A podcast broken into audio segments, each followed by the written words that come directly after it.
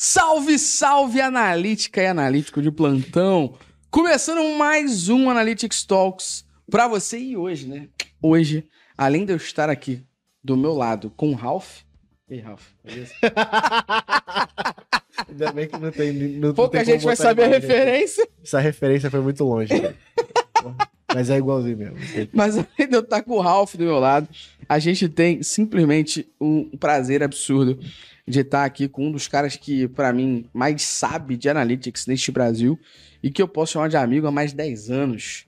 Então, pra gente poder falar um pouco mais sobre Digital Analytics só num banco pequeno como o Bradesco, está aqui com a gente o senhor Clebão da Massa. E aí, Clebão? Gustavão, como é que tá? Tamo bem, Tranquilo. agora tamo bem, né? Cara, dessa vez deu certo, né? Não sacanearam a gente, Congonhas não sacaneou a gente, né? Não teve nenhum aeroporto fechando, né?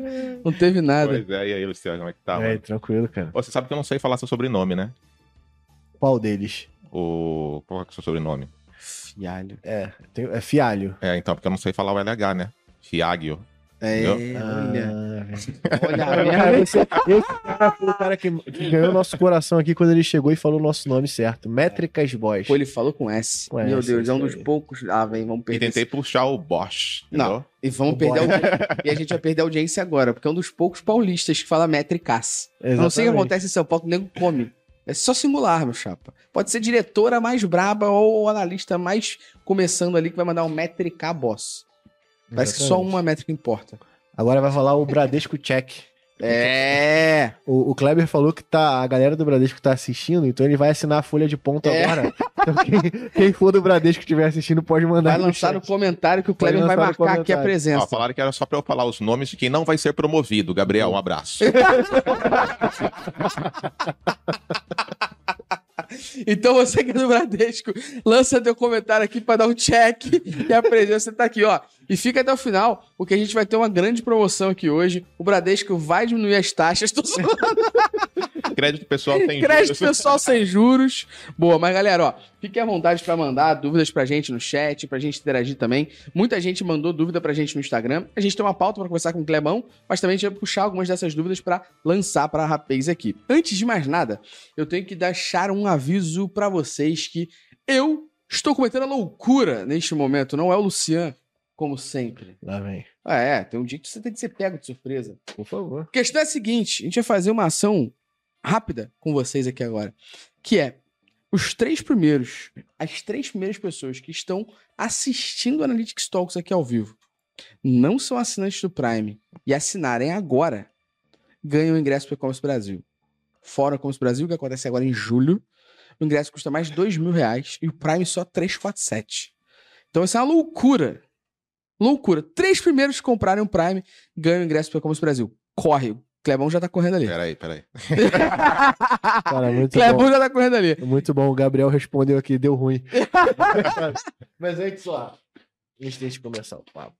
Cara, a gente, né? É, porra. Isso aqui nem é qualquer podcast, não. Os caras dão presente. Sabe aquele crédito consignado que você liberou pra gente no Bradesco? Exatamente. Então, agora a gente tá te devolvendo Aquele- um aquela condição facilitada, né, empréstimo pessoal.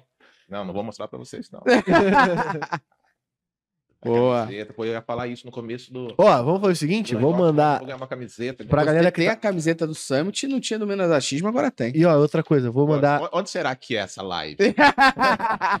E olha só, vou fazer o seguinte pra galera do Bradesco que tá aqui. A gente vai mandar duas camisas a mais pra ele. E aí Boa. ele vai sortear aí com vocês do time que estão quem é do assistindo. Bradesco. Mas olha só, eu deixo só uma mensagem subliminar que a galera do Bradesco vai entender. É pra usar na reunião com o fornecedor de vocês, tá? Exatamente. Eita. Não contava com essa. Canequinha, me dá umas canequinhas As pra eu distribuir lá, deixar em cima da Te dá uns adesivos. Mas, ó, brincadeira à parte, Clebão. Antes da gente começar o papo aqui, de fazer algumas perguntas, eu queria só que você já trouxesse uma mensagem pra galera, um spoiler ali. Além de você estar aqui com a gente gravando o podcast hoje, você vai ficar com a gente até sábado aqui no estúdio da Analytics House. Dá, dá um spoiler pra galera. O que, que você vai estar fazendo com a gente aqui, além de ir pra praia e tomar caipirinha? É, exatamente. O, objetivo é tá na praia.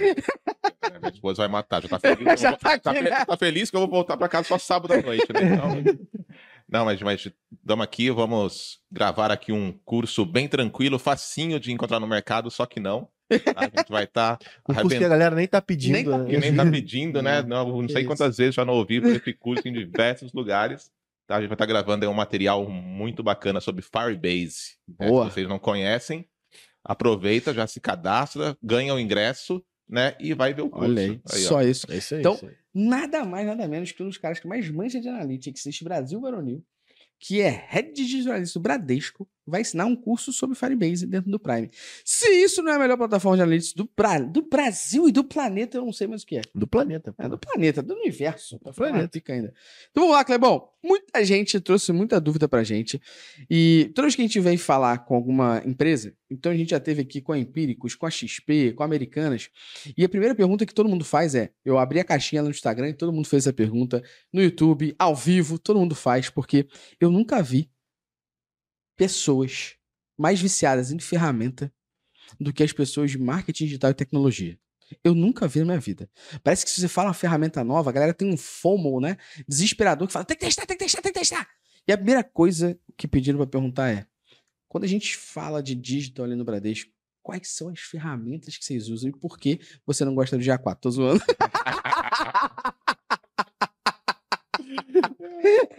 Primeiro, Luciano, tipo, dá um bloco aí em quem for do Itaú. Tá, pode Santander, deixar, já tá, já aí, tá com o filme aqui. Não, eu achei engraçado, o Luciano mandou assim, ó, acabei de sortear as camisas e saiu para o meu nome mesmo. Boa. Cara, eu vou. Posso responder fazendo uma pergunta? Por favor, pelo amor de Deus. Casa é sua. Não, não sei se é uma pergunta, mas sei Casa lá, é tua. enfim. Ferramentas, né? Quando a gente fala de ferramentas de analytics. Mas antes de entrar em ferramentas de analytics, acho que cabe a gente discutir um pouquinho sobre o termo analytics, tá? Pelo menos dentro Adoro. de instituição financeira. Adoro É. isso. Por quê? Existe um. Não sei se é um vício, se é um conceito, enfim. Mas que analytics é uma coisa só. né? E analytics é muito mais do que uma coisa. Né? Analytics tem o analytics voltado a marketing, obviamente, publicidade, tem o, o mais voltado a customer experience, que são jornadas, tem o técnico mesmo, tecnologia, técnico. raiz. tá? Então, o Perfeito. ele é muito amplo. Perfeito. Né? A não ser que a gente fale digital analytics em Isso, específico, a gente boa. começa a estreitar Boa. a relação, né? Mas tem muito esse vício de falar analytics, né? Como então, se fosse uma coisa só. como se fosse uma coisa só. E aí englobam dentro dessa parada BI, Analytics, cientista de dados, é, Big Data, porra toda é Analytics, pô. Exatamente. Data driven, vai botando uma porrada de Aí bota Data. Driven em qualquer merda no final, Exatamente. pra dizer que é uma área orientada a dados. Exato, tá. Então, só para deixar claro pra galera aí que a gente vai falar de digital analytics, tá? A gente vai é falar... aí. Senão a gente vai ter que falar de Dynatrace, Ih, essas porcarias. Não, que tô brincando, pessoal da. Dynatrace.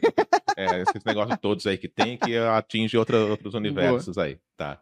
Cara, mas ferramenta.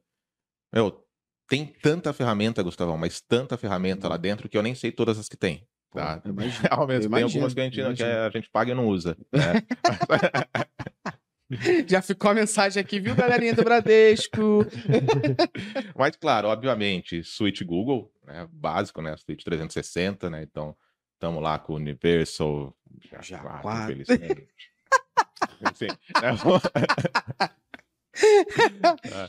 Então, Optimize, Firebase, né? Então, a suite Google quase que completa, né? Sei lá, que o Google também tá crescendo tanto a suite dele, tem que tem que umas pegar. coisas aí que acho que não tem lá, mas basicamente toda a suite Google a gente tem.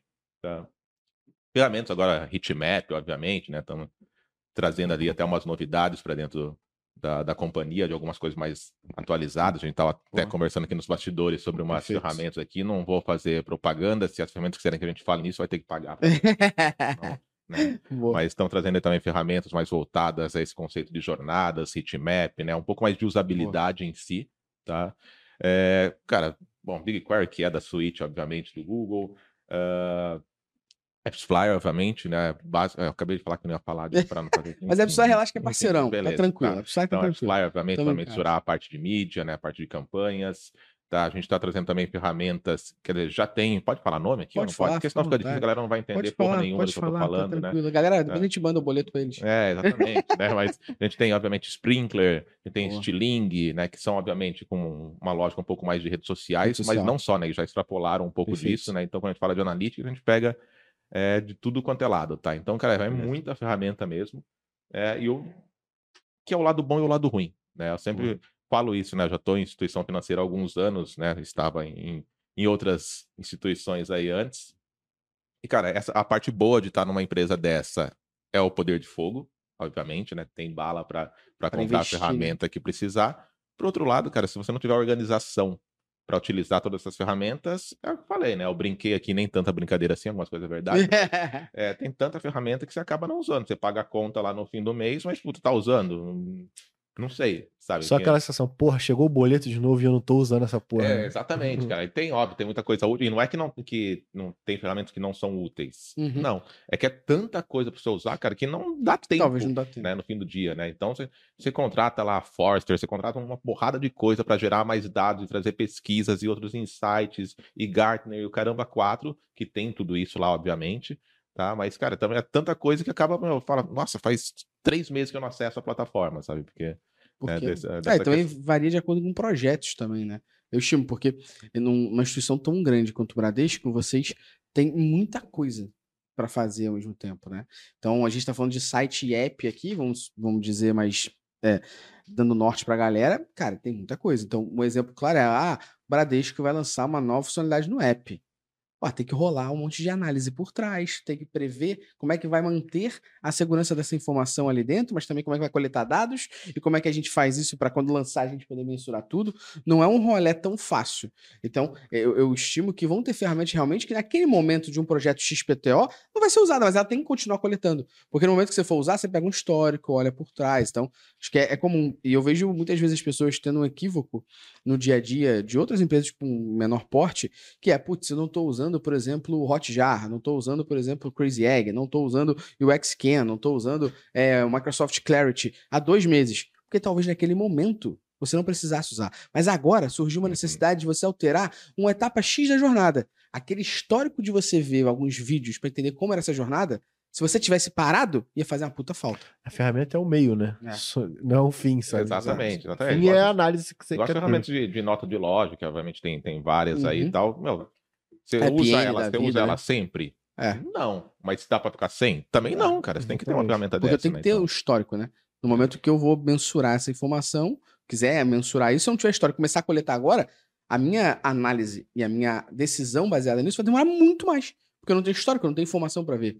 Então, o AppN, né, é uma ferramenta boa para analisar review de store, né? O que as pessoas falam no teu aplicativo, a nota que dão. E não necessariamente todo mundo vai falar, deixa eu ver quais são os comentários hoje. Vou até trazer um histórico pra gente mesmo. Com o Prime. A gente roda NPS a cada três meses. A gente olha o feedback todo dia? Não. Quando a gente roda o NPS, coleta feedback, a gente olha, vê o que faz sentido, vê o que não faz sentido, entende as informações.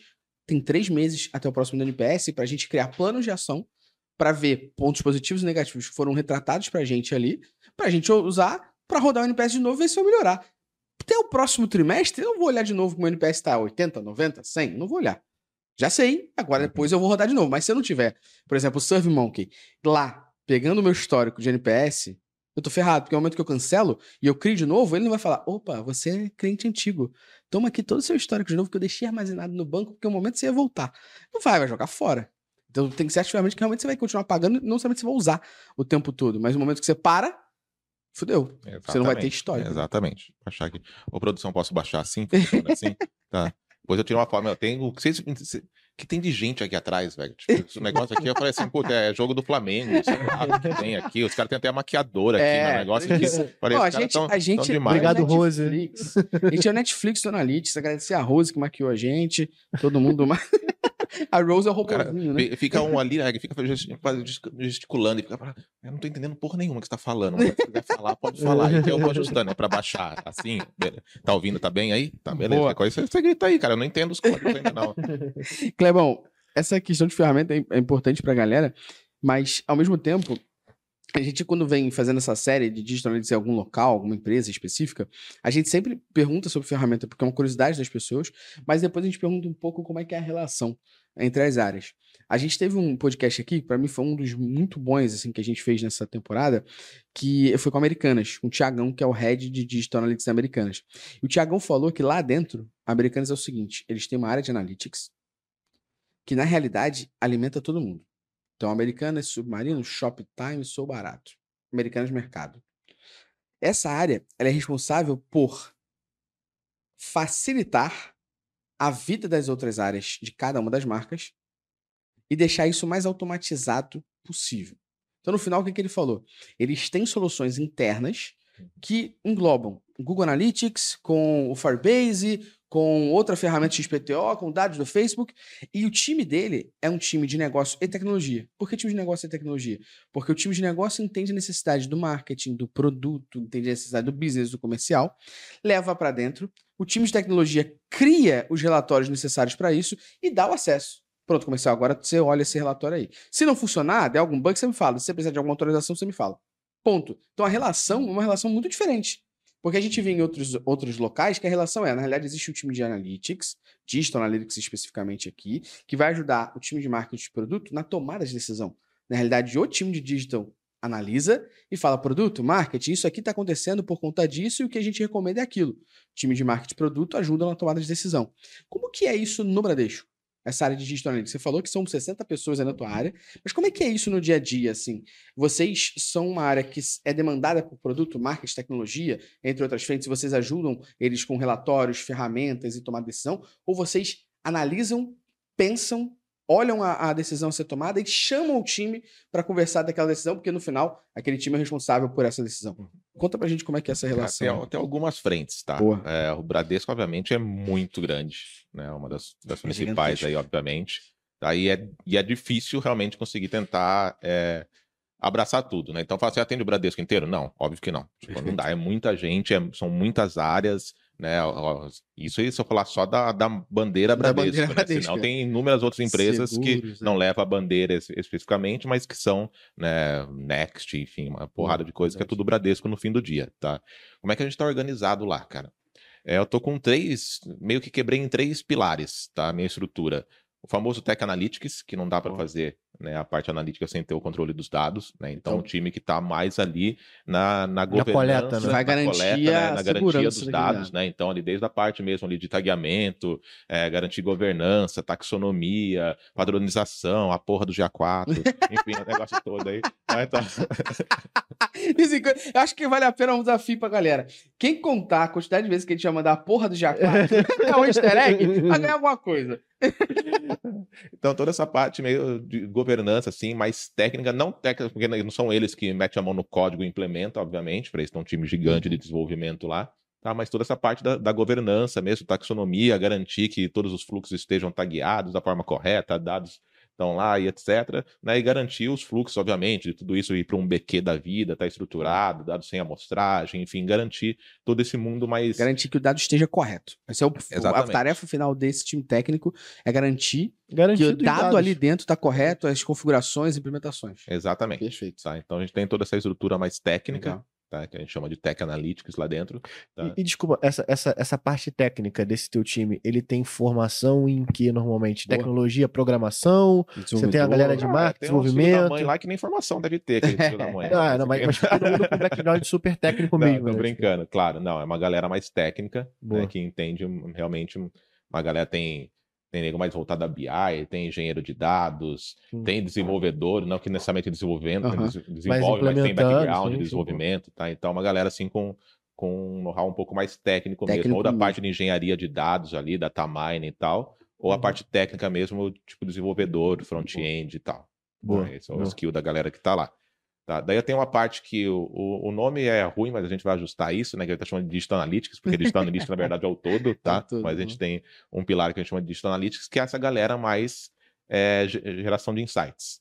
Tá? Então, a galera que constrói os relatórios, não no, no critério de fazer relatório e entregar para alguém, né? Fazer relatórios para conseguir né? gerar insights e inteligência em cima desses dados, né? Construir, obviamente, dashboards para a diretoria, para a galera conseguir tomar ter a tomada de decisão mais rápida, né, né? mais rápida tal. Então é uma galera que analisa efetivamente. Exato. Então pega todos os dados que estão garantidos lá do tech né, e vai olhar isso daí vai começar a analisar, é entender encontrar oportunidades, né, encontrar oportunidades de melhoria, ver ali como é que estão as coisas e tem toda uma frente ali de CRO, né, do CRO que está dentro desse contexto Legal. também, né, que a galera mais de otimização, já pensando em teste AB, personalização e tudo mais, então é um time ali um pouco mais é. estratégico, vamos assim pensar. Pensando aqui é o time tecnologia garantiu que tá tudo certo. Agora tem um time ali de, de, de Digital Analytics. A gente tem essa separação aqui também, bem parecida. A gente tem um time que a gente chama de Dev Analytics e a gente tem um time que a gente chama de Business Analytics, que é a galera que analisa esses dados que estão corretos e ajuda a transformar em decisão. Essa decisão pode ser uma geração de hipóteses, que vai ser um teste AB, pode ser uma correção de um problema, pode ser um insight de melhoria de campanha, pode ser um insight de melhoria de jornada, tem coisa que não vai ser necessariamente teste AB, tem coisa que vai ser teste AB. E também falar teste AB com você é meio, né? Meio chato, né? Porque você deve ser. Ouvi dizer o que é. Deve ser... você deve ser tenso, só pra galera entender. Conheci o Kleber há uns mais de 10 anos atrás, quando ele trabalhava justamente com isso. CRO, quando todo mundo aqui falava teste AB, o quê? Ele já que tava porra é fazendo. essa? Ele já tava fazendo, testando uma porrada de funcionalidade. Tem funcionalidade hoje, inclusive, vê se eu não vou estar errado. Por exemplo, quando a galera vai comprar no e-commerce e aquele boleto já aparece aberto, Uhum. isso foi teste AB que o Kleber inventou no comprafácil.com quando eu trabalhava e depois na Líder, para mostrar que a taxa de conversão de quem paga o boleto, com ele já aberto, exposto ali, é maior do que a pessoa ainda imprimir o boleto, abrir e tal. E hoje todo mundo faz essa porra. Irado. Foi inventado aqui, ó. Compra por De um nada, clique, viu? compra por- é, De nada pela clique, moral aí. Também, é. Boa. Mas é isso, cara. E aí, dentro dessa, você falou de Business Analytics, a gente tem uma divisão dentro dessa estrutura Legal. de Digital Analytics, né? É, depois você ajuda a pensar um nome melhor. Porra, te ajuda no almoço Tá, e peço. tio. A gente tem uma divisão que a gente chama de, de time de, de experiência e o de Legal. Business Analytics, Legal. você falou Business Analytics que eu lembrei, tá? Que é o que? A gente tem uma separação ali no- na estrutura, que é uma galera que está mais voltada à análise, insights de jornada, experiência, mais voltada a CX Uhum. mesmo, tá? E tem uma galera mais business, que é a galera que está mais em canais. Então, como é que a gente separa? Né? Dentro do Bradesco, a gente separa o que, que é experiência, jornadas, o CX mesmo, né? Do que, que é o Channel Analytics, na verdade, que a gente chama lá Boa. dentro, que é a galera que está mais ali do tipo, meu, tá vendendo, não tá vendendo, tá dando certo, né? tá dando Boa. certo, aquisição, é, retorno de mídia, etc. Então, a gente tem dois grupos dentro dessa estrutura de Digital Analytics, um mais focado em experiência mesmo, mais jornada, uma galera mais viajada ali que Como é vai olhando pra penso? teste melhor, ali. né? E tem uma galera ali mais, cara, um mais um é igual a dois e tá vendendo isso aqui ou não tá vendendo, né? Então tem a galera mais de Channel Analytics também. Pô, E aí, só, só- só tirar mais uma dúvida. Nesse caso, tipo, algumas vezes, quando a gente tá fazendo teste AB, a gente acaba precisando de tecnologia. O teu time de tech acaba dando suporte para esses casos de teste AB também? Ou vocês acabam fazendo testes mais genéricos de texto ou algo do tipo? Por exemplo, teste de funcionalidade em teste AB. Você você tem algum time de tecnologia que te dá um background por trás para poder Não, executar quem isso? tem que, quando a gente vai falar de teste AB, por exemplo, pensar em, em variáveis e tudo mais, daí a gente tem que usar o time de desenvolvimento. Ah, boa. Ah, tá, você já tudo, joga... tudo que mexe no Technique mesmo tem que acionar o time de desenvolvimento, Tá. eles só que metem a mão na massa em relação a isso. Tá? Então eles nos ajudam e ajudar mais, né? Voltare... Voltemos àquela treta. Mas sim, daí a gente pede para eles, e óbvio, daí tem o, o- o meu pessoal de Tech Analytics, que como entende um pouco mais de Technique, ajuda a fazer o meio de campo, Faz meio de fazer um papo e Ah, tudo mais. boa, Mas efetivamente, quem mete a mão na massa é o time de devs mesmo lá do, do É, teste de funcionalidade é, é brabo, né? Você fazer tranquilo. Implementa aqui via Optimize e tá sussa. É, Só pra, tipo, não sei quantas milhões de pessoas. Tá Ah, e, e é, e é foda, né? Que nem, tipo, o Remote Config, pra quem não viu, eu fiz uma chamada e depois. Mas, que nem, puta, mano, segurança de banco, cara, é foda É, de trabalhar com Remote caralho. Config, entendeu? Por mais que tem todo, né, dá pra seguir todos os processos, mas, puta, querendo ou não, é uma brecha, Ah. né? Então, puta, os caras são bem chatos contra É, isso. eu ia Não, em banco, o cara nem Eu ia, te É, perguntar, eu ia te perguntar sobre isso. Porque quando a gente tá falando de banco, existe um rolê muito sério com a segurança da informação, do usuário e tudo mais ali. Como é que é a, a ponte entre o teu time, por exemplo, o time jurídico de compliance, LGPD e tal? Eles.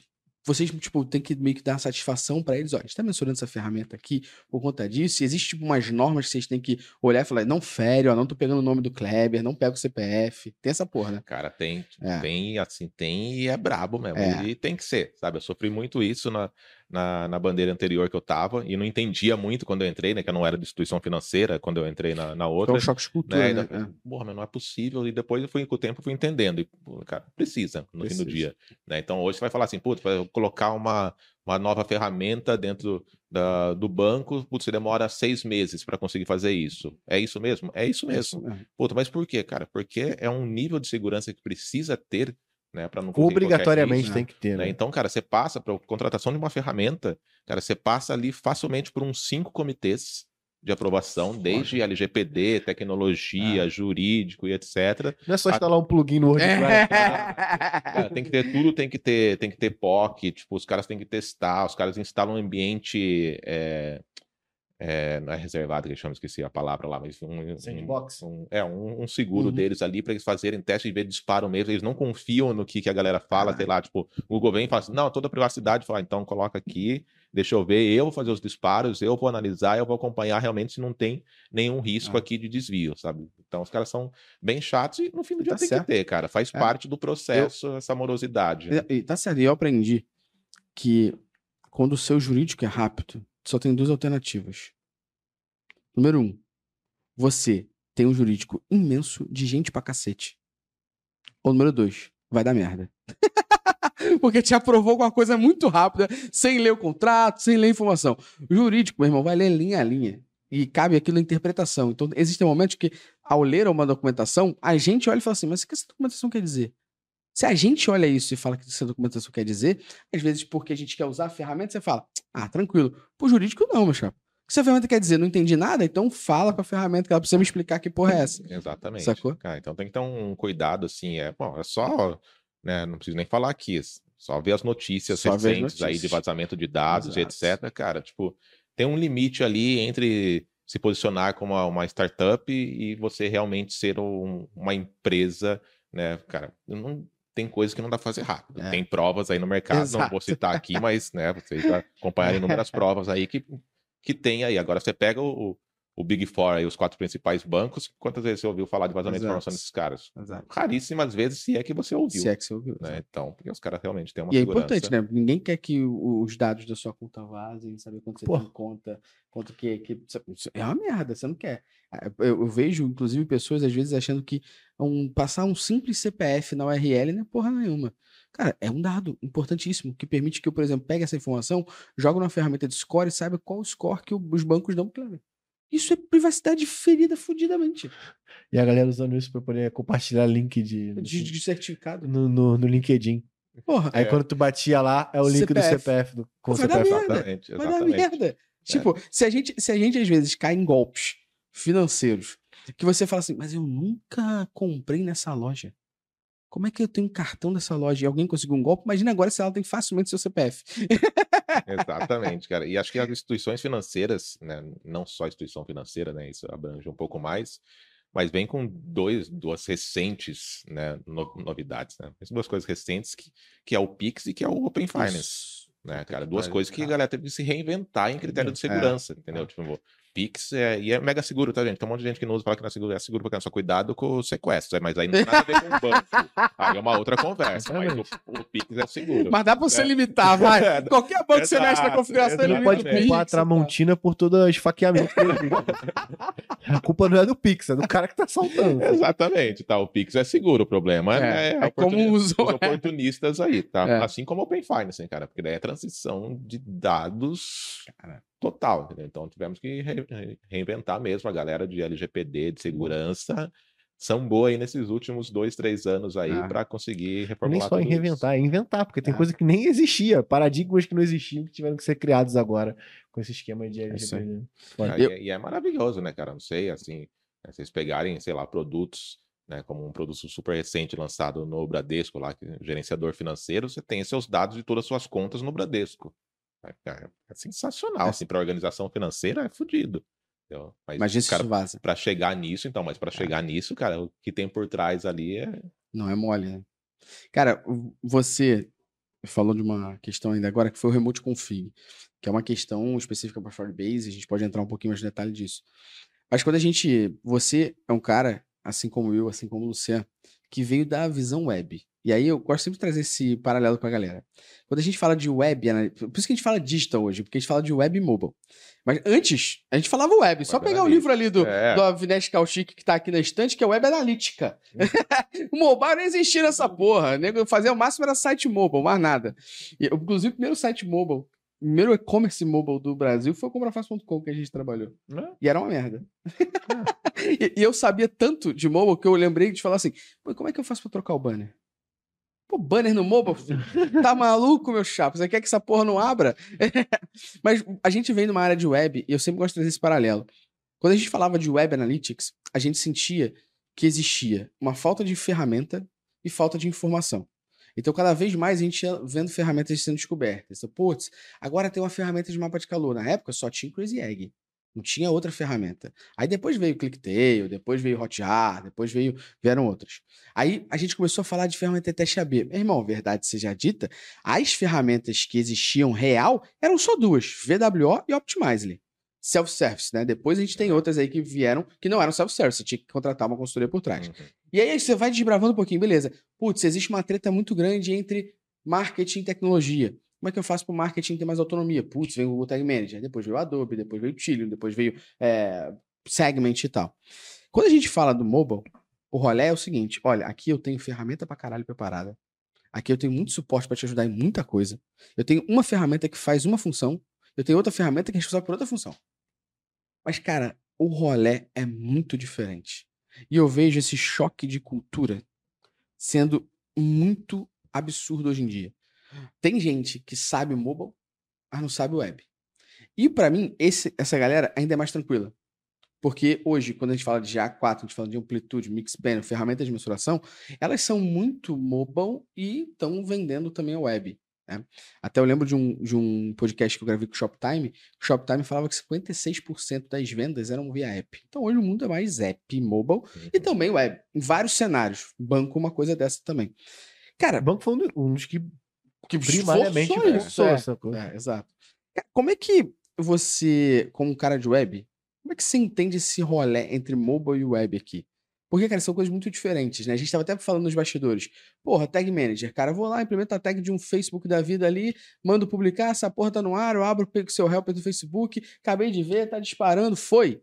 No app, meu chapa, falo pro dev, o dev implementa, aí tem um dia que vai subir o release, Nesse dia que sobe o release, você pega o debugger view lá do GA4 para ver se o evento tá disparando. E se não tiver, faz um rollback para a versão anterior. Puta, não é tão rápido assim, que apesar de estar a mais estruturado. versão, acompanhando a porra do rollout, que Exato. depende dos usuários, não dá pra ficar fazendo Exato. force update. Exato, ou seja, você lançou uma, uma versão nova do app, mas não necessariamente Você tem atualização do Kleber- telefone do cara, É, então. do sistema operacional. Exato, tipo, se a gente do lançou um evento novo e o Kleber não atualizou o app, não tá aparecendo. É. Então, como é que você entende esse choque aqui, cara? Porque é um choque de cultura ferrado e você vencia os dois. Como é que você vê essa relação e o que, que você entende que a galera, principalmente que vem dessa visão web, tem que entender sobre mobile? Quais são as principais informações, assim? Eu digo isso porque você tem uma experiência mobile muito forte, ainda mais que no Bradesco e no outro, no outro, na outra instituição que você trabalhou, o app é muito maior do que o site, né? Sim, sim. Cara, tem duas palavrinhas, cara, que podia pegar quem criou essas duas aí e dar um jeito ne- nesses camaradas aí, cara. Uma é app e outra é GA4.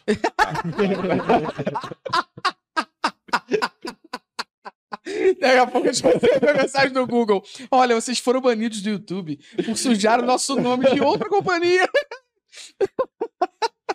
Mas é, já quatro, tá vendo? Você é amado por todos, viu? É. Não, cara, mas assim, é, é uma quebra mesmo de paradigma, sabe? A parte de apps. É porque você tem que repensar tudo que você sabe. Né? A gente que veio do, do web, cara, é, Ah, é tipo parar e. Assim, peraí, tipo, não sei nada. Preciso pegar, estudar e entender realmente todo o comportamento. Que é o que você falou, cara. O web é vida no fim do dia, Ah. né? Porque o web você vai lá, atualizou, tudo bem que você pode, pode atualizar lá no GTM alguma coisa errada e já vai pro ar, né? Tem a parte Você- ruim, mas né? você testa rápido também. Mas né? exatamente, cara. Então, ela publicou, você já viu ali o reflexo e vamos nessa e tá tudo certo, né? App não tem isso. É como você falou, cara, vai lá, release, tem que entender, puta, tem um tempo para release pro ar, né? Depois que vai, daí você vai rolar vai entendendo lá. Cara, então é, é bem complexo esse universo, tá? E para mim, o mais complexo é, do que métricas em si, do que Digital Analytics, é teste AB para app. É, né? Como é que você faz teste AB sem ser em real time? É, eu quero até né? dar um, é o- um spoiler pra galera aqui. O Kleber tá com uma camisa maravilhosa do Analytics Summit, que inclusive vai ter o Analytics Summit 2022 esse ano, em outubro. A gente depois revela mais coisas no nosso Instagram, essas informações. E o Kleber, no Analytics Summit 2021, ele palestrou falando de teste AB para app. E aí, qual a parte legal, Kleber? Quem é Prime pode assistir essa, essa live, essa palestra Arrasta essa porra pra É cima. só dar o play que o Kleber vai falar tudo isso em detalhe, explicando visualmente. Mas, por favor, siga. Eu só não podia É, perder a é oportunidade. Boa, muito bom, muito bom. É. É, então, a, a convivência é, no fim do dia, né, a gente estava conversando bastante aqui no- nos bastidores sobre né, todas essas atualizações do mercado, que é um mercado que, né, sei lá, de três anos para É. cá decidiu, né, virar né, um inferno, né, duro até de você palestrar, dar aula, essas coisas, porque, meu, muda o negócio todo dia, toda, Toda hora, hora. tá? Então, mas daí ah, né, a gente tava falando sobre isso, sobre essa questão, né? Daí, então, entendimento de apps e tal. A parte de analytics em si, vamos dizer assim, métricas, puta, beleza, né? Apesar dos É delays, né? A gente tá, tá né? conversando É. disso, né, Luciano? Puta, meu, demora mais para refletir, você conseguir fazer as validações, mas a parte de métricas ainda vai lá, né? Dá para levar, né? Tem outra parte de otimização e tudo mais que é difícil. Só que o que que eu, pelo menos, estou observando um pouco disso, sabe, Gustavão? É, a galera, né, lá alguns anos atrás, migrou tudo para app, na app, vamos tudo para app, começou a sair de web, focar em app e tudo mais, daí vem, né, super apps e etc, né, toda essa história Boa. que a gente tem hoje. Mas eu vejo que hoje, para quem não é técnico, talvez nunca tenha percebido muito isso, mas a gente vem voltando cada vez mais para o WebView. Boa. Né? Por quê? Pela facilidade de uso. Né? Então, pra quem não sabe, o WebView é basicamente uma web plotada no. Né? Você pensa que tá no aplicativo, mas você não tá, você tá, Tá no na navegador. web. Tá, É. tu, tá, tu tá navegando no aplicativo, mas você tá dentro do iframe. É. Exatamente. Tá? E, cara, e daí tudo é mais fácil, porque basicamente você tem uma vida quase que igual à web, com alguns ajustes finos ali, né? E você vai começando a trabalhar ali, então facilita. Então, o WebView, cara, foi uma baita saída. Esse daí, ao contrário de quem inventou as outras duas palavrinhas, quem inventou o WebView, parabéns. Salvou a vida. Tá, daí. Tá? Mas, cara, eu vejo muito disso. Por quê, meus? É, app, no fim do dia, acaba todos, quando app com muitos anos de vida, Uhum. acaba sendo um Frankenstein. Perfeito. Cara, Hum, porque perfeito. tecnologia muda, a forma de implementação você muda. Então, puta, você tem lá uma parte em native, E você tem uma parte em. Angular, você tem uma parte em React, você tem uma parte em WebView. Cara, puta, você precisa facilmente de quatro especialidades diferentes, quatro linguagens diferentes para conseguir mexer num, num único app. Né? Então, é, essa parte é complexa, tá? Cara, é vivência, não tem muito, assim, estudar, obviamente, entender e, e mantendo atualizado, tá? Mas não tem, tipo, ter uma receita de bolo para conseguir Não tem. trabalhar tão bem em app quanto se trabalha em web, que é um mais fácil se a gente for olhar. Então, não tem. Não tem. É, isso é bem complexo. né? A gente vivencia isso, inclusive, acho que vale a pena, Luciano, você falar um pouco da parte de tecnologia mesmo nisso. Porque não é algo tão simples, né?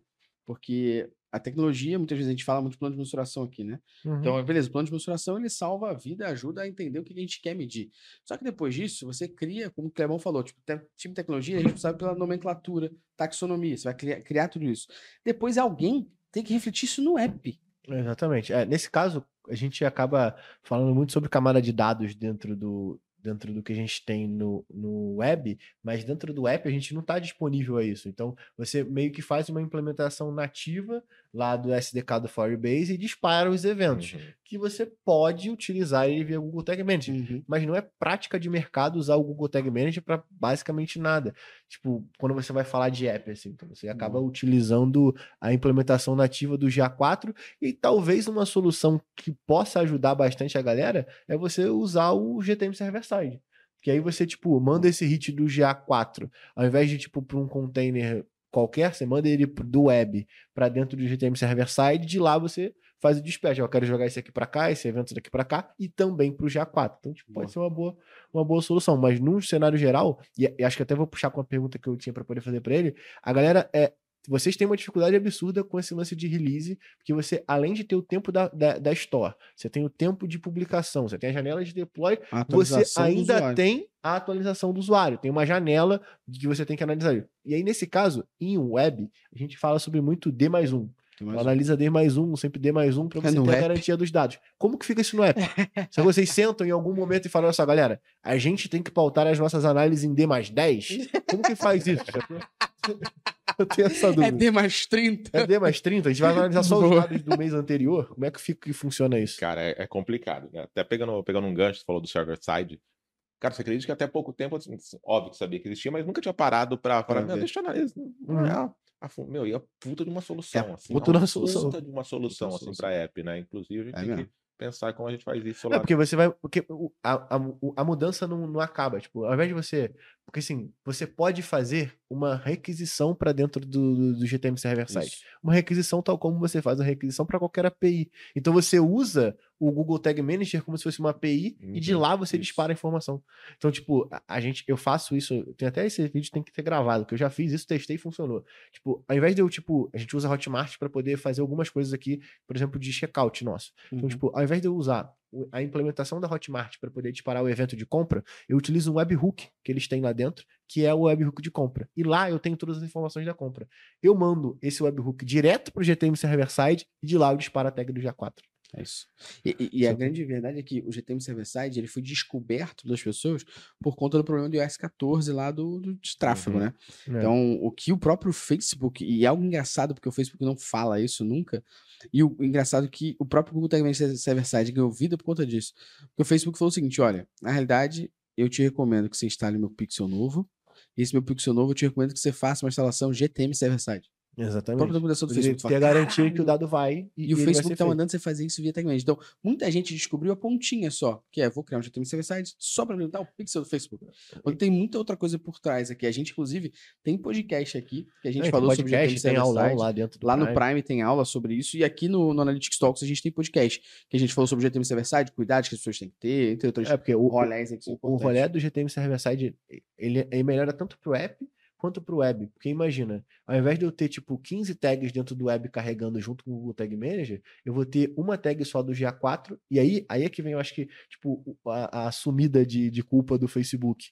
Por magia, eh, negra ou Magia. não, você automaticamente eles ficaram disponíveis a receber eventos do GA4 diretamente dentro do Pixel do É. Facebook. Então eles padronizaram a nomenclatura dos eventos da API de conversão com os eventos do GA4. Se você manda, por exemplo, um track lead, ele, ele vai pegar também. Só que se você mandar um generate lead, que é um evento pré-definido do GA4, ele automaticamente também. Ah. Opa, eu sei o que é isso daqui. Não é só um evento customizado. É um evento que faz parte dessa minha, dessa minha gama aqui também. E a segurança do server-side é muito maior. É, Sim. Muito maior. O foda, o foda, o foda do Curácia da server side é que, tipo, também. num tamanho, por exemplo, de um banco, pode ser que fique caro. É, pouquinho.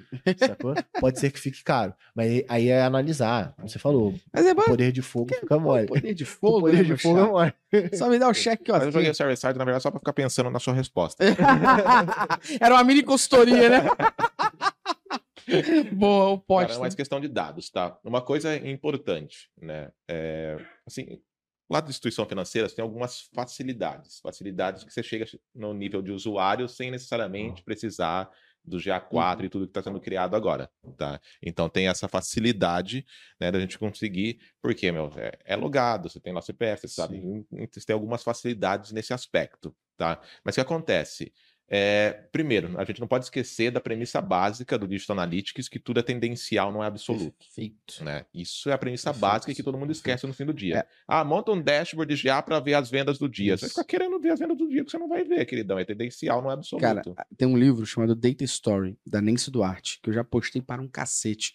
Inclusive, para Alô Alta Books, fica à vontade, se quiser mandar alguma coisa pra gente, viu? Porque eu não sou ninguém no Instagram ainda, pequenininho, mas 29 pessoas compraram pela minha indicação. Então, Books, se quiser mandar alguma coisa pra gente, manda aqui, tá? Fica à vontade. Só um Vou mandar a chave aí. do Pix Porque eu pra já Altabooks. fui cara de pau suficiente pra falar com eles no Instagram. Agora, E eles só falam, obrigado, ótima ideia. Porra, né? agora, agora que eu Vai descobri rir que eu- pelo menos um agora que eu sei né? que o Pix é seguro, eu vou mandar a chave do Pix. É, Essa autora, Nancy Duarte, ela fala justamente sobre isso. Que toda análise que a gente tem que fazer, o ideal é que a gente complemente que é uma tendência. Então, por exemplo, eu estou falando que esse, é- essa maneira de executar isso é a melhor, desde que os números se mantenham Uhum. iguais. Exatamente. A não ser que o dólar se mantenha estável. Sacou? Tipo, você explicar que é, eu estou prevendo alguma coisa baseada no cenário presente. Porque se eu prevesse o futuro e conseguisse fazer uma análise preditiva que funcione, eu tava prevendo o futuro igual a mãe de nada, Eu né? vou prever a Mega Sena. É. Eu vou prever se vendeu 30 Isso é produtos, se vai vender 45 produtos amanhã. Eu vou Exato. prever a Mega É, Sena. e daí o que a gente usa, cara, para tentar chegar do outro lado, né? A gente usa o. Eu sempre confundo o nome, é Spunkly ou Sparkly? Eu ou... acho que é Sparkly. o Spark, tá? Que daí você tem os dados em real time, É. né? Você consegue do lado do server, né? Você consegue Boa. ter esses dados em real time, então a gente plug algumas coisas direto lá, dá para fazer.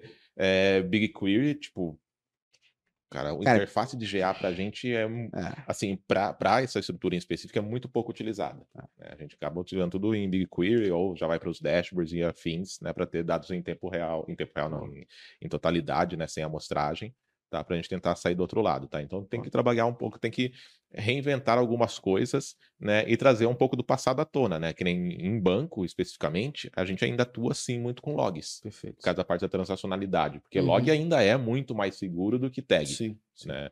Então a gente ainda força muito a mão nisso. É um saco, é um saco. tá? Mas, cara, e você tem a informação lá. Né? Então você vai fazendo um, um apanhado de coisas Boa. ali, né? É, e funciona. Acho que é o principal ponto é esse, né? É a gente entender que funciona e que realmente os mais puristas, inclusive, eles dizem que o GA4 não serve pra nada. Você tem que jogar tudo no BigQuery e mexer lá. É, mas quem falou. é- Não tem razão. bom. Notificação, Mas- peraí, recebi uma notificação no Google, você está banido. Mas, né? mas para certas funcionalidades, o GA4 ele ainda se torna melhor que o Universal. Eu digo isso principalmente na parte de funnel. Porque o funil do Universal, ele era baseado na página.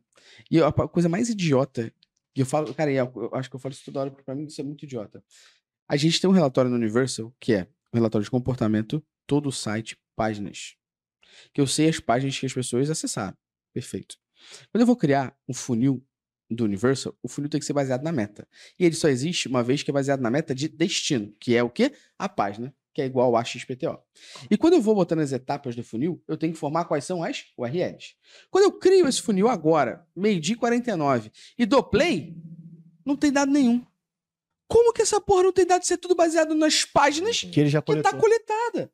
Não faz o menor sentido. Acho que o Google percebeu e falou assim: realmente eu dei mole aqui.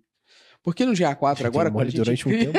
Durante 12 anos eu tenho um certinho mas esse mole recurso, aqui. inclusive, desse, desse relatório de explorar, ele meio que existia no GA360 360, do isso. Você Então, conseguia criar fluxo de Porque eu ia falar justamente é, isso. funil de eventos, né? eu, eu consigo no relatório explorar criar um funil aberto ou fechado, beleza? E aí quando eu crio esse funil, eu consigo, é, é tudo baseado em eventos. Como esses eventos estão coletados, porra, eu consigo olhar o histórico. E, e aí tipo é meio que você não ter mais é, eu sempre falei que o Universal ele não era retroativo. Agora isso cai por terra, porque várias coisas no GA4 são retroativas, desde que elas estejam mensuradas desde o momento Uhum. anterior que você criou. Porque você está criando, na realidade, só uma visualização, você não está criando dado. Então, essa, para mim, é uma funcionalidade do GA4 que o Google falou: beleza, ó, foi mal, perdão pelo vacilo por 12 anos de fazer essa parada idiota. Então agora eu vou resolver isso aqui de forma bem simples. Vai. Pronto, facilita a tua vida. Já que essa porra é baseada em eventos que você está consumindo, eu vou te mostrar e permitir que você faça isso, né? Então é, é realmente. O BigQuery ele vai ser muito útil para muita gente. Uhum. Inclusive, a gente vai ter curso no Prime disso também. E Firebase também vai ser muito útil, porque quem tá achando que o GA4 para app resolve a vida, não. O GA4 para app é dependente do Firebase. Então você não pode Mais ainda. deixar de entender sobre isso. Né? Que o Clebão tá aqui. Mas tem um lance que a galera também esquece, que você falou sobre esse primeiro ponto, mas outro lance que a galera que não tá dentro do 360, 360 esquece é que é uma ferramenta grátis também, É. tá? Então, tipo, tem a, a, a primeira parte que ele esquece de tendência absoluta, mas tem também, ó, tá na ferramenta grátis, amigão. Tu tá achando que isso aqui é, morango ao leite? Tipo, tu quer ter numa ferramenta grátis, e, e eu tô dizendo isso porque eu vejo algumas empresas, esses caras que vendem infoproduto, usando já como se fosse o banco deles. Ele usa o banco, aquilo dali é o banco de dados do cara, sacou? É, Peraí, mas, é, mas é só, eu agora posso ser odiado por muitos, mas é alguém de infoproduto que usa o GA, então já, tá ganhando a mais aí. Mas posso fazer uma. Vai, para falar que eu só critico, Vai, posso fazer uma vai. defesa em nome do Faça, Google? faça. Tá. 10 segundos o que você acha Sua réplica, candidato. Cara, com o GA4, o Google profissionalizou um negócio que não era tão profissional. Perfeito. Na minha opinião, é isso. Tá? Porque, assim, o, o Analytics, né, o até então Universal, ah, qualquer um, entre aspas, mexia. É, tag de page view, 80% de relatório tá Cara, pronto. beleza, vai lá, você mexe, puta, é bem intuitivo, fácil de mexer. Você faz lá uns, uns cursinhos lá, você pode fazer um curso bom também no, no Prime, mas enfim, você pode pegar uns cursinhos porcaria que tem por aí também, tá? e você vai sair do outro lado, que assim, mais, mais ou menos, né, para um lado ou para o Uhum. outro, mas você vai sair. O GA4 você não vai mais sair, não. querido. É, tu não sai. não. Ou você faz um curso e aprende. E É, a bagulho, gente chama aqui na Métricas Boys de. HCC. Pra mexer no G4 precisa de horas de cu na cadeira.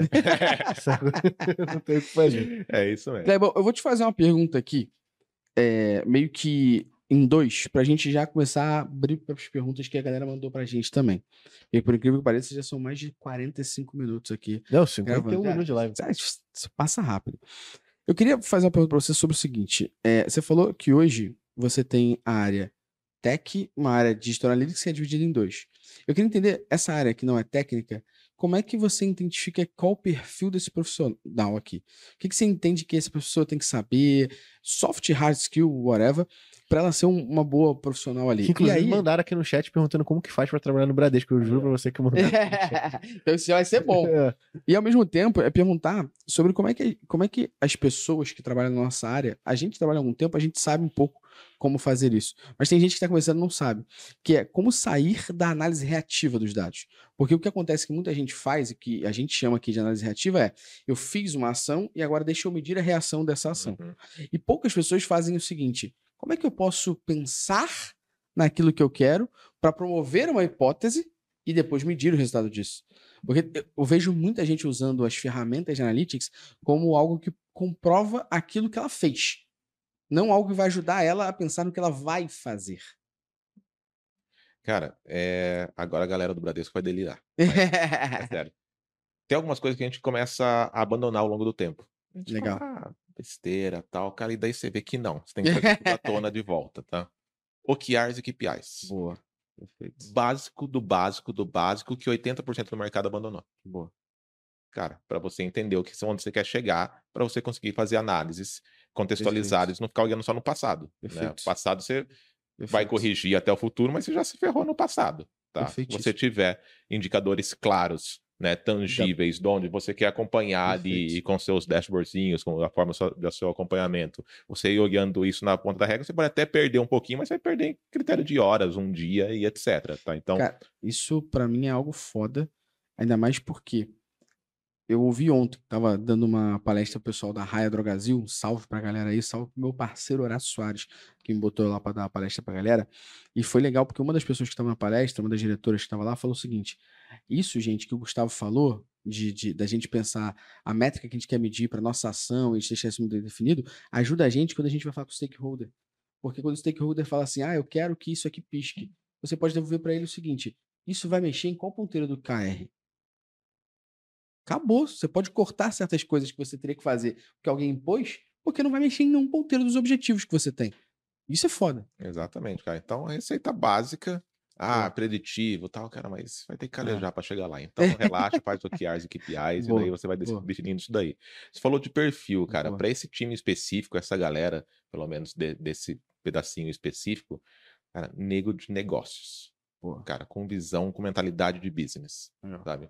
Cara, porque, de novo, o analista, não agora o GA4, né? Mas, enfim, o analista em si você aprende, consegue fazer um uhum. curso, uhum. etc. O Technicase, óbvio, com bastante estudo, né? Não faz, não aprende uhum. da noite pro dia, mas também consegue. Mas, cara, negócios é algo que não dá para ensinar. Perfeito. Entendeu? Então é, é, vivência, é histórico, é o cara entender, sabe? Então essa parte mais voltada ali ao business em si é o grande segredo de você conseguir encontrar boas pessoas para sair do outro lado, tá? Porque senão...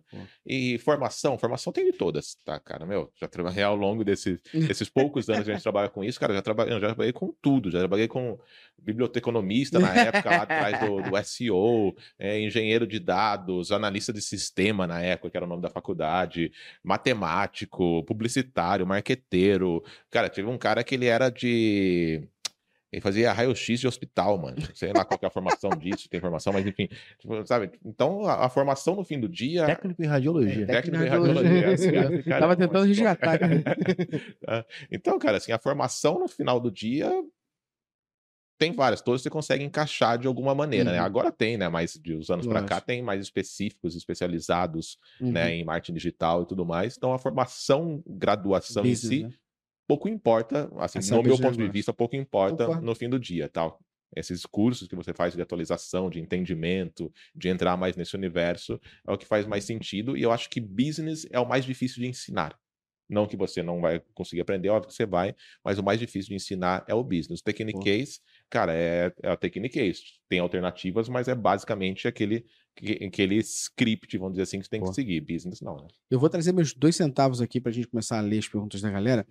Eu sempre sempre falo pro meu time de business aqui e tal, a gente sempre fala isso. Para mim, existem três, três critérios, assim, para você ser Quem tá um... tá criticando a galera tech, né? Tô falando que tech é fácil, tá, gente? Mas tô falando Não, que existe mais cursos, mais exato. mercado para você aprender. Tá? Eu, eu para mim, tem três habilidades, assim, que um, se tornam um bom profissional da parte de transformar dados em decisão.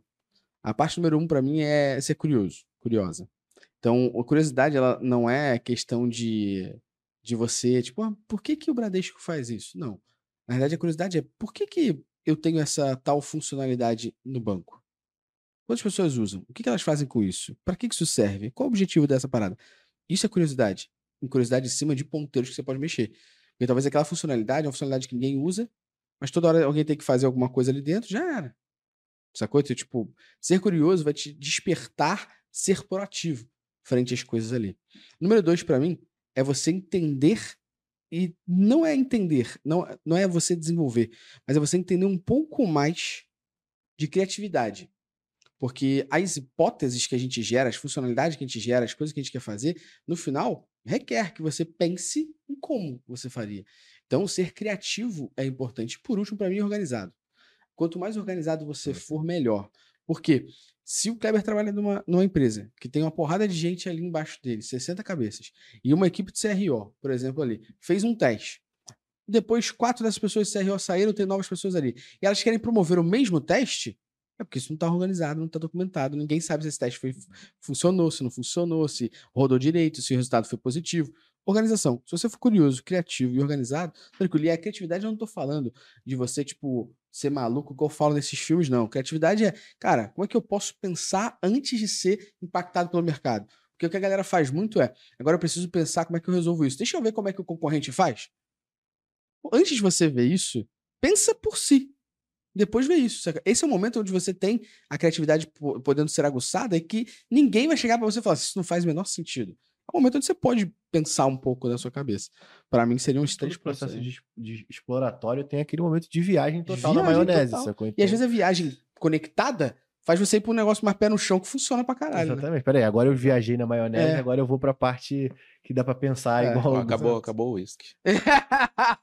Por favor. Traga lá aquele. Vou trazer, anos, vou trazer aqui uma pergunta. É, pode, Pensando... ser, o, pode ser o Chibas.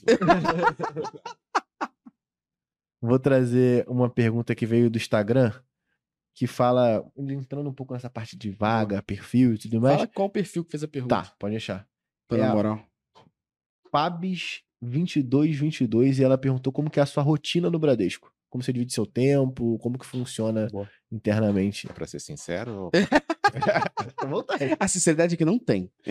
Cara, como é a minha rotina no Bradesco, cara, não vou mentir porque tem uma galera do Bradesco aí assistindo, tá?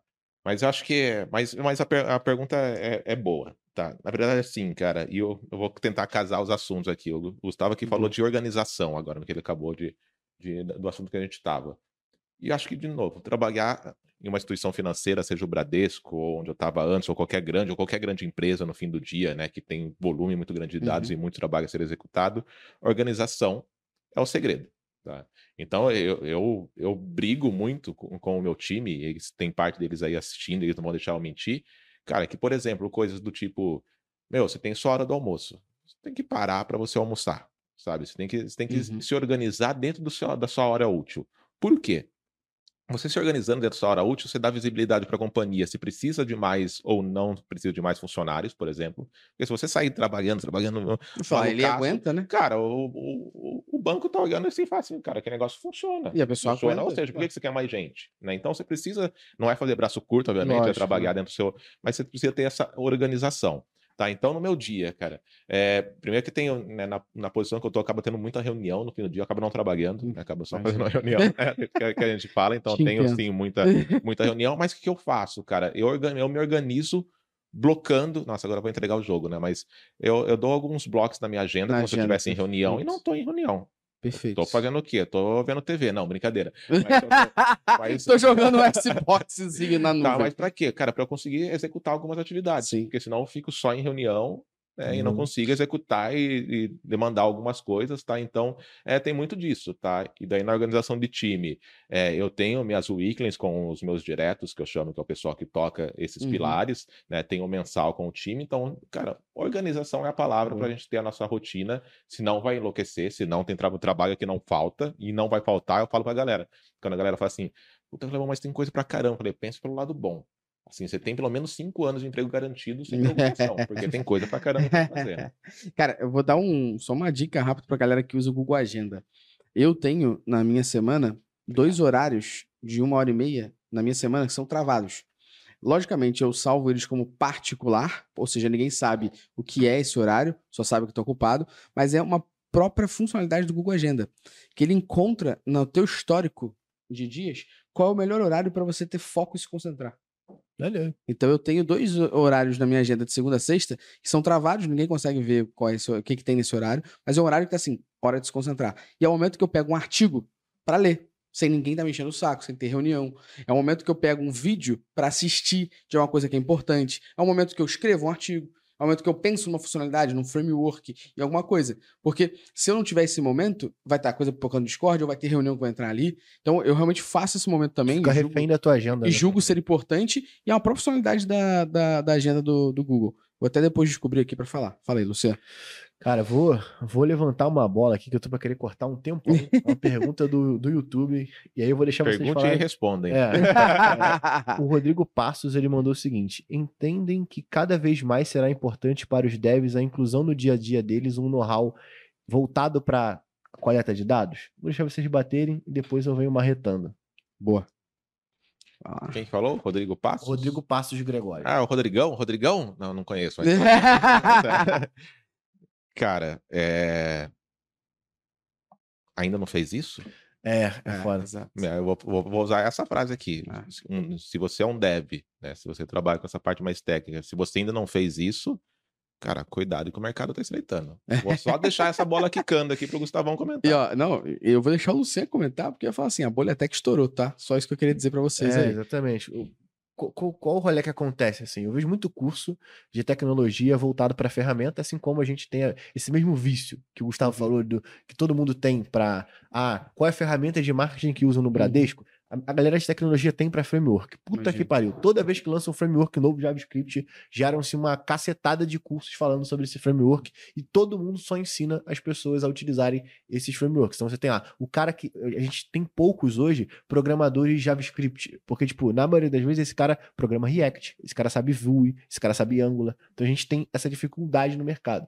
E aí eu, eu, eu vou trazer aqui uma frase polêmica do que rolou lá no, no outro podcast do Thiago Negro que ele falou sobre, poxa, em seis meses tem como um cara sentar a bunda na cadeira, ganhar cinco pau e meio, não sei lembro o valor exato, mas ele ganha um valor lá exato para poder trabalhar como programador. E a comunidade da tech bateu É, ele até se bastante. retratou depois que ele E quis ele se dizer, né? retratou e tudo mais. É. Aí tem um outro ponto que não é total mentira o que ele tá falando. Porque, tipo, se você senta a bunda para estudar JavaScript básico para poder fazer a implementação de tag, o mercado tá aí. E ele vai te abraçar. Porque a quantidade de gente Uhum. que não tem know-how nenhum em tecnologia perante um cara que tem um conhecimento básico em JavaScript, Uhum. HTML, CSS, vai fazer diferença na hora de você. Eu tô dizendo isso porque eu quero contratar, gente. Tipo, eu preciso contratar gente que tenha background técnico, do básico mais básico. O cara que fez o curso de JavaScript do Gustavo Guanabara, sacou? O cara que fez esse, esse trampo de sentar a bunda na HCC, né? A gente volta pro, pro início, né? Tipo, sentou a bunda na cadeira, aprendeu o JavaScript básico, não precisa ter um conhecimento fudido de Node. Não, eu quero um cara que saiba como Uhum. funciona um navegador, como funciona o JavaScript, como funciona. Porque aí fica mais fácil de eu explicar para esse cara como que eu, eu, eu direciono o foco dele para Digital Analytics. Ah, então beleza, agora que você sabe esse básico aqui, eu consigo te botar numa vaga maneira, que tu vai, não vai ganhar os cinco pau que o Thiago Negro falou, mas você vai ganhar, tipo, metade disso e, tipo, porra, peraí. Tem como tu trampar aqui implementando essas tags. E, tipo, o mercado vai te abraçar de um jeito. Tipo, a galera de marketing normalmente, tipo, ao longo das empresas que eu trabalhei, tipo, me amavam, porque, tipo, eu só abri esse canal de comunicação com o time de marketing. Não, dá pra fazer isso sim, pô. Não vou ser, tipo, cuzão, tipo, Sim. igual os caras normalmente acabam fazendo, tipo, ah, time de marketing vai ficar demandando pra mim. Não, Sim. trabalho, porra. Tipo, tem que fazer. Vamos melhorar a comunicação, porque às vezes o jeito que a mensagem está chegando é o que tá fazendo a gente atrapalhar. Desculpa, eu, Não, eu, não, Eu, eu queria, com isso. Eu tava esperando alguém levantar essa eu queria até tempo. pegar esse- teu gancho pra dar duas dicas pra galera aqui. Uma é que a gente gravou um podcast chamado Essencial de Tecnologia para Marketing. Que é justamente assim, o que, que a galera de marketing, o básico precisa saber. Então, como funciona o HTML, o que, que é um CSS, como essa informação chega lá. E o podcast está aqui, se você estiver no Spotify, só arrastar para baixo. Se estiver no YouTube, vai aparecer o cardzinho aqui em cima para você. E número dois é, as pessoas podem e precisam entender que toda carreira onde tem pouca gente sabendo sobre, ela inicialmente vai pagar muito bem. Só que, uma vez que você se acomoda, essa bolha estoura. Eu não tô dizendo que a bolha tech estourou 100%, mas, gente, se vocês forem ver, a gente viu que teve demissão em massa na Vetex, teve demissão, demissão em massa na Empíricos, no próprio Grupo Primo. É. Ou seja, a bolha não estourou 100%. Não, lá fora também, não é algo mas específico várias startups Ou, estão tipo, teve tendo lá estouro. que estourou nessa semana, tipo, da, Ah. essa semana não, já tem alguns, alguns dias já, da mensagem do, do, do, do Elon Musk dizendo que é pra Verdade. pausar a contratação. Sacou? Então, tipo assim, é porque, e, e- na minha opinião, minha opinião total, tá? Tipo, a gente não tá formando programadores. A gente tá voltando os programadores que a gente tem pra trabalhar em ferramentas. É. Mudou a ferramenta, fudeu, brother. Uhum. Sacou? Tipo, tu tem que aprender a programar num contexto geral. Tipo, Entender. o cara que sabe programar, ele vai programar Java, ele vai programar. Porque o conceito lógico daquilo é, é igual pra todos. É. O que vai mudar é a sintaxe de um pro outro. E tentar não fazer fábrica de pão. né? Obrigado. Vou, vou deixar um salve aqui, obrigado, porque quem me ensinou tudo isso aqui foi um, um cara que trabalhou como chama o Biratã Braga. Vou deixar esse salve aqui pra ele. E Vou um, mandar e esse um trecho ponto pra ele. aí também, se só pra, pra minha contribuição também, dois centavos. Tá. Depois É. do desabafo. As empresas têm que fazer a parte delas. Tá? A gente tem um negócio que eu acho muito legal, que tudo bem, faz parte do processo agile Uhum. ou bem feito, vamos dizer assim, mas tem as syncs. Né? As É. syncs são as reuniões da- do- daquele produto, enfim, daquele Uhum. negócio, onde se chama todas as áreas, sabe? E lá fala o quê? Fala de business, né? Fala de métricas. E quem tá lá? Todas as áreas, inclusive todo o time de desenvolvimento. Por quê? Porque se você também não, se- não se aproximar desses caras, Exatamente. não mostrar pra eles o que, que a gente faz com esse papel, que era muito que a gente Exatamente. sofria antes. Porra, mas por que, que coloca tagueamento? Que porra chata, né? Pra que fazer isso daí e tal. Cara, a partir do momento que você ensina o cara, ensina não, mas você explica pro cara Por quê? por que dessa necessidade, ele fala assim, mas sério, então só conseguimos chegar nisso por causa daquela Porque implementação disso. que eu fiz, sabe? Tudo começa a fazer sentido. Então, É, empresas também têm que olhar isso, né? Não é, é, acho que é uma via de mão dupla. É, o Luciano falou já em outros podcasts da gente aqui, justamente sobre isso, sobre é, o dev não fazer uma fábrica de pão. Ele entendeu o que, que ele está fazendo, não simplesmente pegar ticket e trocar ticket. E justamente esse- entendimento vale também para a galera que demandou alguma implementação ou funcionalidade, devolver para o dev o resultado disso. Porque isso vai inspirar ele a entender que ele fez aquilo por conta daquilo e teve um resultado. Clebão, para a gente finalizar aqui nosso papo, que, meu irmão, acho que tem, vai ter que ter a versão 2, 3, Por favor, por porque favor. tá muito bom. Eu queria, a gente brincou muito falando, zoando o GA4, mas eu queria entender justamente isso. É, a sua opinião sobre o GA4 como um todo. Para quem não sabe, o Bradesco, ele utiliza o suíte do Google, como o Clevão falou aqui no início, e utiliza a versão paga, né, que é o que a gente chama de A360. Então existe um investimento em cima disso. Ainda bem, pessoa que falta de vergonha na cara se fosse gratuito. É. então existe um investimento por trás. Eu queria entender como é que tá o momento de vocês hoje no Bradesco em relação a essa questão do GA4.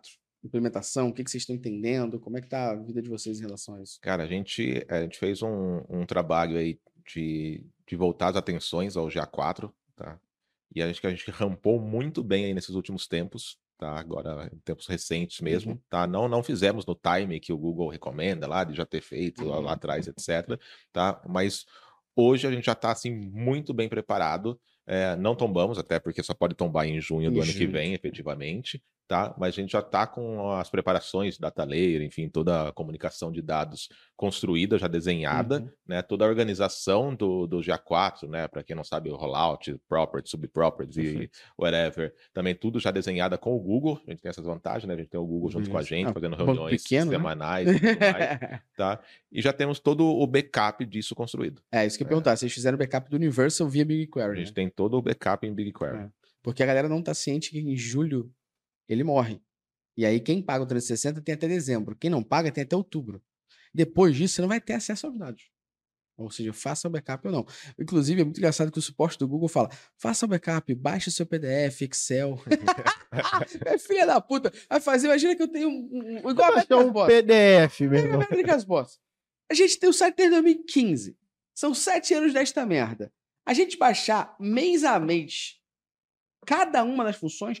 Porque assim, acho que a galera não entendeu que fazer o download da porra das coisas no, no, no Excel do Google Analytics não é simplesmente eu vou lá, baixo o Excel e vem tudo. Não. Ele baixa, na realidade, o que está no gráfico.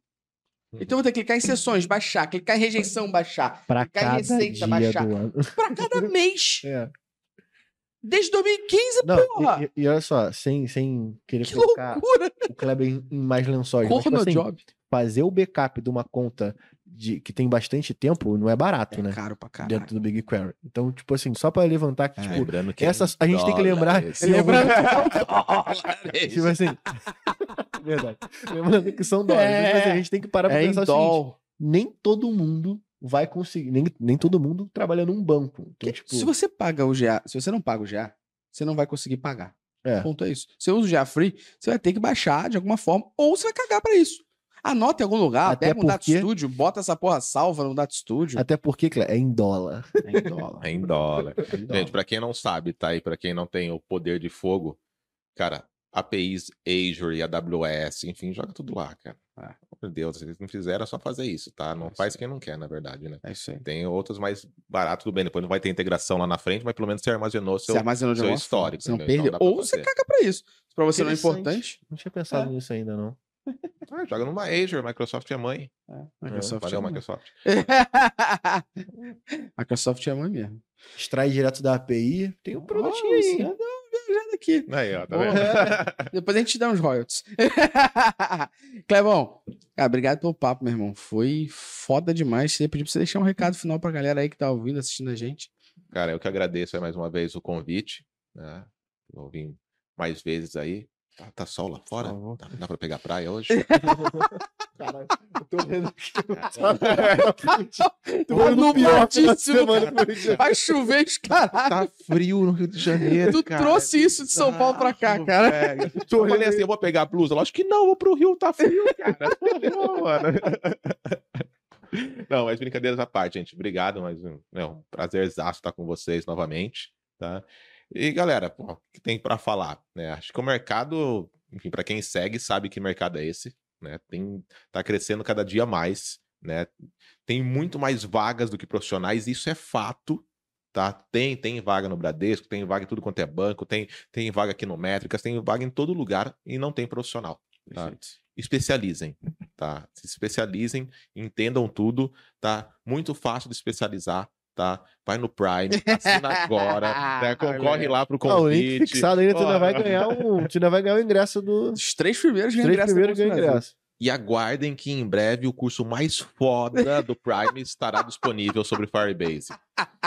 Com quem será? Quem será o professor, meu Deus? Exatamente. Quem será? será, né? Clevão, irmão, obrigado mesmo pelo papo, foi incrível. Acho que tem teria pano pra manga pra gente falar de muito mais coisa. Com certeza a galera que mandou eh, as mensagens no Instagram, também no YouTube, não dá pra atender todo mundo, porque a gente também tem que almoçar e depois voltar pra gravar o curso Firebase. Não era praia, porra? Ih, foi mal. Ah, tá. É que ninguém precisa saber. Ah, Falaram que sua mulher tá assistindo, então é mais fácil fingir que você tá fudido do que fingir que você tá se dando bem, Cara, porra, mas a gravação vai acabar 10 da noite mesmo? É. Porra, vou daqui pro hotel dormir? Exatamente. Exatamente isso, cara. Vai- Tem que pedir iFood. Tá bom. Você que assistiu a gente até aqui, muitíssimo obrigado. Não esquece, toda quinta-feira, episódio novo do Analytics Talks. Vou pedir duas morais aqui no final do negócio. Moral número um é, se você tá ouvindo no Spotify, não esqueça lá de clicar no sininho para você ser notificado dos novos episódios e também dá uma avaliação lá pro Métricas Boss, para Analytics Talks lá no Spotify. Nem A vou te gente tem dizer a nota. 77 avaliações e estamos com a nota 5. A gente gostaria de saber sua opinião. Manda pra gente, dê nota 5. A gente quer saber a sua opinião. 5 estrelas. Se você não for dar 5 estrelas, aí você pode seguir normal. e se você tá aqui também no YouTube, não esquece que a gente tem esse canal específico do Analytics Talks, só pro podcast. Inscreva-se também, ative o sininho pra você ser notificado de todos os nossos podcasts que vão acontecer. Inclusive, o próximo podcast a gente vai falar sobre como contar histórias com dados. Fica ligado, um abraço e até a próxima. Valeu!